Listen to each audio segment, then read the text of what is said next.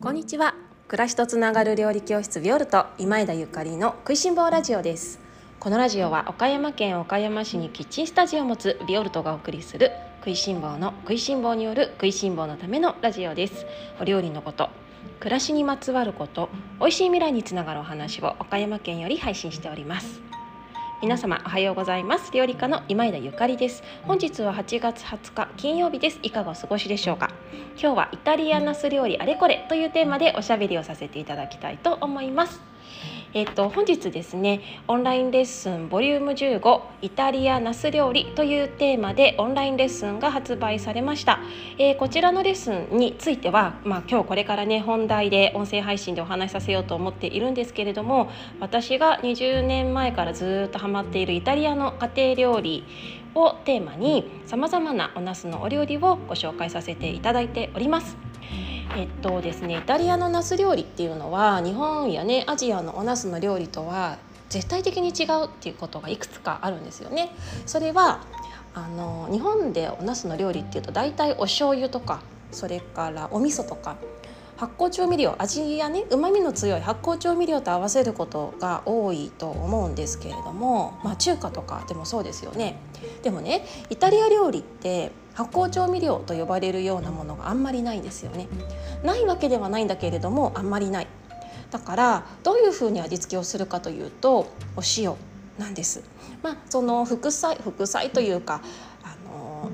影影のね引き立て役としてハーブだったりとかそれからチーズだったりとか、えー、お酢のようなものも使うんですけれども基本的にはお茄子のうまみをいかに引き出すかっていうことに焦点を当ててこれはまあお茄子だけではないんだけれども野菜のうまみをいかに引き出すかということを焦点に当ててイタリア料理っていうのは、えー、まあ作られているのね。例えば和食で言いますと、まあ、誰もが知っているお味噌汁お味噌汁なすの味噌汁を作ろうと思ったら、えー、っとまずお出汁をねあの引いてでお出汁の中にお茄子を入れてでお茄子が加熱されたらお味噌を溶いて出来上がりですよね。でこれはあのお味噌やお出汁の味わいや香りうまみっていうのを茄子の中に、まあ、に含めてるっていうようなお料理だと思うんですけれども私はこれを足し算料理と呼んでいるんですがイタリア料理の場合はナスのうまみを引き出してそれでスープにしたりとかパスタのソースにしたりとかするのね。だから考え方としてはね日本のお料理とイタリアの料理って真逆なんですよ。日本の料理は足し算料理イタリアの料理は引き算っていうとなんか違うかもしれないけど引き出す料理引き出す料理です。お茄子のうまみをいかに引き出すことができるかっていうところにあの出来上がりがねかかってきますのでイタリアの人たちはね本当にあのお茄子だけではないんだけれども野菜の選び方、えー、食材や調味料の選び方にめちゃくちゃ厳しいんですね。でどうしてあの私がこうしてイタリア料理を皆様にあのお家でね作っていただきたい知っていただきたいかってあのこうやってずっと思っているかっていうとそれは何もイタリア料理をお家で作ってほしいからっていうんじゃないんですよ。別にねイタリア料理を作りたい作りたくない興味がある興味ない関係なくまあもちろん興味がなかったら作らなくてもいいんだけれども日本の調理方法にはないあの新しい野菜からのうまみの引き出し方がイタリア料理にあるんですね。イタリアの家庭料理にはそのヒントがあるんです。例えば、うん、トマトソース一つ作るにしてもトマトソース作る時にお水とか使わないですよね。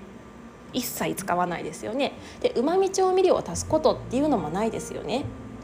トマトとオリーブオイルとニンニク。まああのハーブや玉ねぎを入れる場合もあるんだけれどもそういうあのそれぞれの食材のうまみを引き出すことでトマトソースを作っていくんですね。これがイタリア料理の考え方。そうなってくるとこの野菜からうまみを引き出す調理方法を日本の私たちが知ることで結構無敵なんじゃないかなと 思っていてね。だって私たちはお出汁やそのうまみ文化ですね発酵調味料のうまみ文化を知っていてそしてそういうものが身近にあってさらにそういうものをあの素材にに含めるっていう調理方法を知っているんですよね。でさらにそこにイタリアの家庭料理の野菜からうまみを引き出す調理方法を身につけることができたら足し算料理も、えーと、引き出す料理も両方できるってことじゃない？で私料理教室の間によくあの皆様にご紹あのお話しすることがあってね。これ今私イタリアン作ってるけどここおかかとあのお醤油かけてもめっちゃ美味しいよって言うんですよ。そうするとあのご参加の皆様がそこでハッとねあのされたお顔になってああ美味しそうってこれもうあのおかか醤油とね生姜醤油とか合いそうですねなんていう話になるんだけれどもでも私は実際イタリア料理を作ってるわけなんですよ。でそのイタリア料理っていうのは素材や食材がシンプルなだけにね途中から味変っていうのかな調味料を変えてあげることで和風にもカレーにも韓国料理にも中華料理にもそしてまあエスニック料理にもなり得るんですねそれが私はイタリア家庭料理の魅力だと思うんですイタリア料理は別にそんなに興味ないっていうんではなくってイタリアの野菜のうまみの引き出し方を日本人の私たちが知るっていうのはすごくあの人生の宝かななんて思ってイタリア料理を日々ご紹介してるんですね。で今日はイタリアナス料理あれこれというテーマで皆様にご紹介あのお話をねさせていただこうと思っているんですけれどもあのイタリアのねイタリアにもナス料理たくさんありますよね。日本にも今さまざまなおナス品種ありますけれどもイタリアにもいろいろな品種があります。なんか白と紫色のゼブラ柄のものがあったりとかそれから真っ白なね UFO 型のものがあったりとかまあご当地ナスがいろいろあるんだけれども例えば中をくり抜いてハンバーグ的なものを入れて肉詰めを作ったりとかそれから日本と同じように揚げなすを作って、まあ、あちらではねトマトソースで和えたりとかそれからまあもちろん焼いたりもします。でこの焼くっていう概念なんだけれども日本でまあ、茄子を焼くっていうと皆様どんなお料理を思い浮かべられますでしょうか？丸ごと焼く、まあ、焼き茄子？もしくはまあフライパンで輪切りしたお茄子を少しの油で10々焼くそんなイメージですかね。あのイタリアのね焼くナスのお料理っていうのはオーブンとかそれからグリルを多用するんですね。まあ、グリルって言ってもイタリアではグリルパンって言って線がついているなんかちょっとごっつい感じのフライパン皆様見たことありますか？線がついていて、まあ、お肉とか焼くとその上で焼き目がついたあのステーキが出来上がったりとか、まあ、その上であのベーコン焼いたりとかアスパラガス焼いたりとかするとアスパラガスに焼き目がつくみたいな鉄のあのフライパンがあるんだけれどもそのオーブンで焼いたりとかグリルパンを使ってお茄子を焼いたりするのがイタリアではお茄子の焼き料理としては、えー、一般的な調理方法なんですね。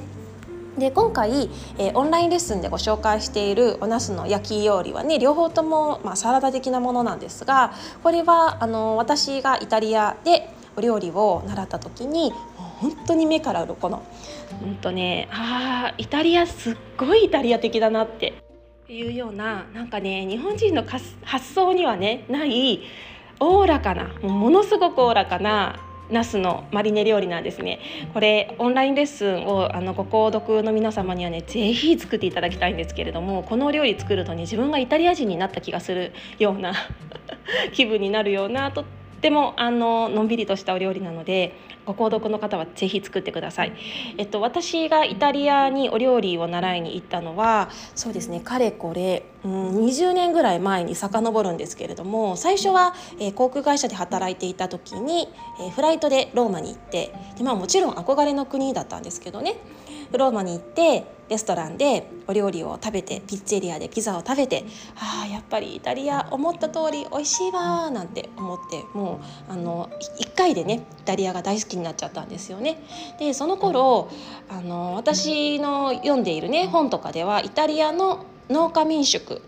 イタリアの農家の人のあの宿があるっていうような本を持ってたりとかイタリアのおばあちゃんたちの手料理についての、まあ、本をたくさんその頃読んでいたので私はレストランでイタリア料理を食べるんではなくって実際家庭に入っておばあちゃんたちから料理を学びたいっていうような気持ちに変わっていたんです。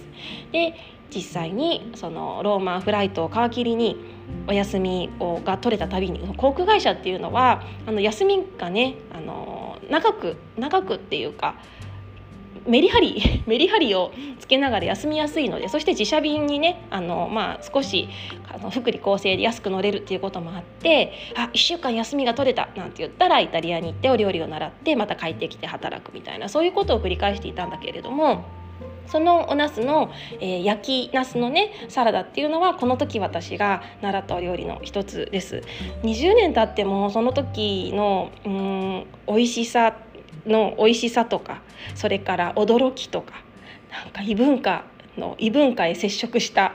なんか本当に目から鱗が流れ落ちた感じとかなんかそういうのを未だにね忘れないんですけれども思い出の料理なのでこのねビオルトにご縁があった皆様にも是非お家で堪能していただきたいなと思っております。えっと他にもねイタリアのナス料理たくさんあるんですね。例えば、えー、今回のお料理、えっと、オンラインレッスンの方ではね揚げナスを交互に交互に、まあ、グラタン皿に、えー、ラザニアラザニアのように敷いていく、えー、メランツァメランツァーナっていうのがナスのことなんだけれども、えー、パルミジャーナディメランツァーナっていうお料理をご紹介しているのね。このあのパルミジャーナディメランツァーナっていう料理はメランツァーナメランツァーネあの様々言うんですけれどもこのお料理はねもう全てのイタリア人が絶対好きっていう家庭料理なんですね。あのお外では食べられませんリストランテに行っても食べられないもうザまんまの料理っていうような家庭料理なんだけれどもあのどんなどんなイタリアンの方に聞いても絶対美味しい大好きっていうにあの間違いないっていうようなお料理です。揚げなすをトマトソースなどと一緒にね重ねてラザニラザニアのようにして焼いていくお料理なんだけれども、まあ、これもイタリアの方々の、まあ、工夫があってねただの揚げなすではないんですがこれを重ねていってでオーブンで焼くっていうもうかなり手の込んだかなり手の込んだお料理だからこそ、うん、お家の料理なのかなってすごく思うんですね。私も1年に1回は絶対作りたいしイタリアに行ってこのメランツァえー、と パルミジャーナ・ディ・メランツァーナを作っていただいたらねあすごく歓迎していただいたんだなっていうふうに思うようなあの手間のかかる料理です。ラザニアなんかもねそうですけれどもラザニアも私よくね家でよくじゃないな、まあ、年に3回ぐらい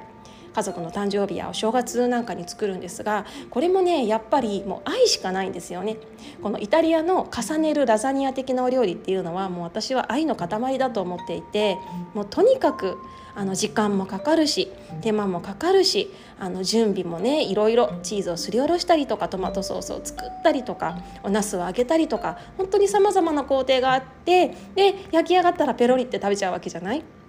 でもこのふわ私一日かけて頑張った料理がみんなの家族の中に入っていくこの様子をあの幸せにね眺められるようなあの愛情こもったお料理なんですね。でイタリアに以前あの旅行でね行った時なんかもあの友人の食卓に招いていただいてご飯をごちそうになったことが何回かあるんだけれどもこの時もねラザニアを出してもらうとうわーなんてあの手を手の込んだねご飯を作ってくださったんだと思っても本当に感謝しかないんですよね。あのイタリアではやっぱり最大のおもてなしっていうのは、まあ、家にみんなみんなを招いてね手料理をごちそうするっていうのが最大のおもてなしなわけなんだけれどもそのおもてなしの中でもねやっぱりこの手間のかかったあの重ね料理っていうのかなこういうのをいただくともう本当にもう本当にねなんか涙が溢れるぐらいの愛愛の詰まった料理だなって思うんですよねこちらもぜひ皆様に作っていただけましたら嬉しいですその他、まあ、スパゲッティだったりとか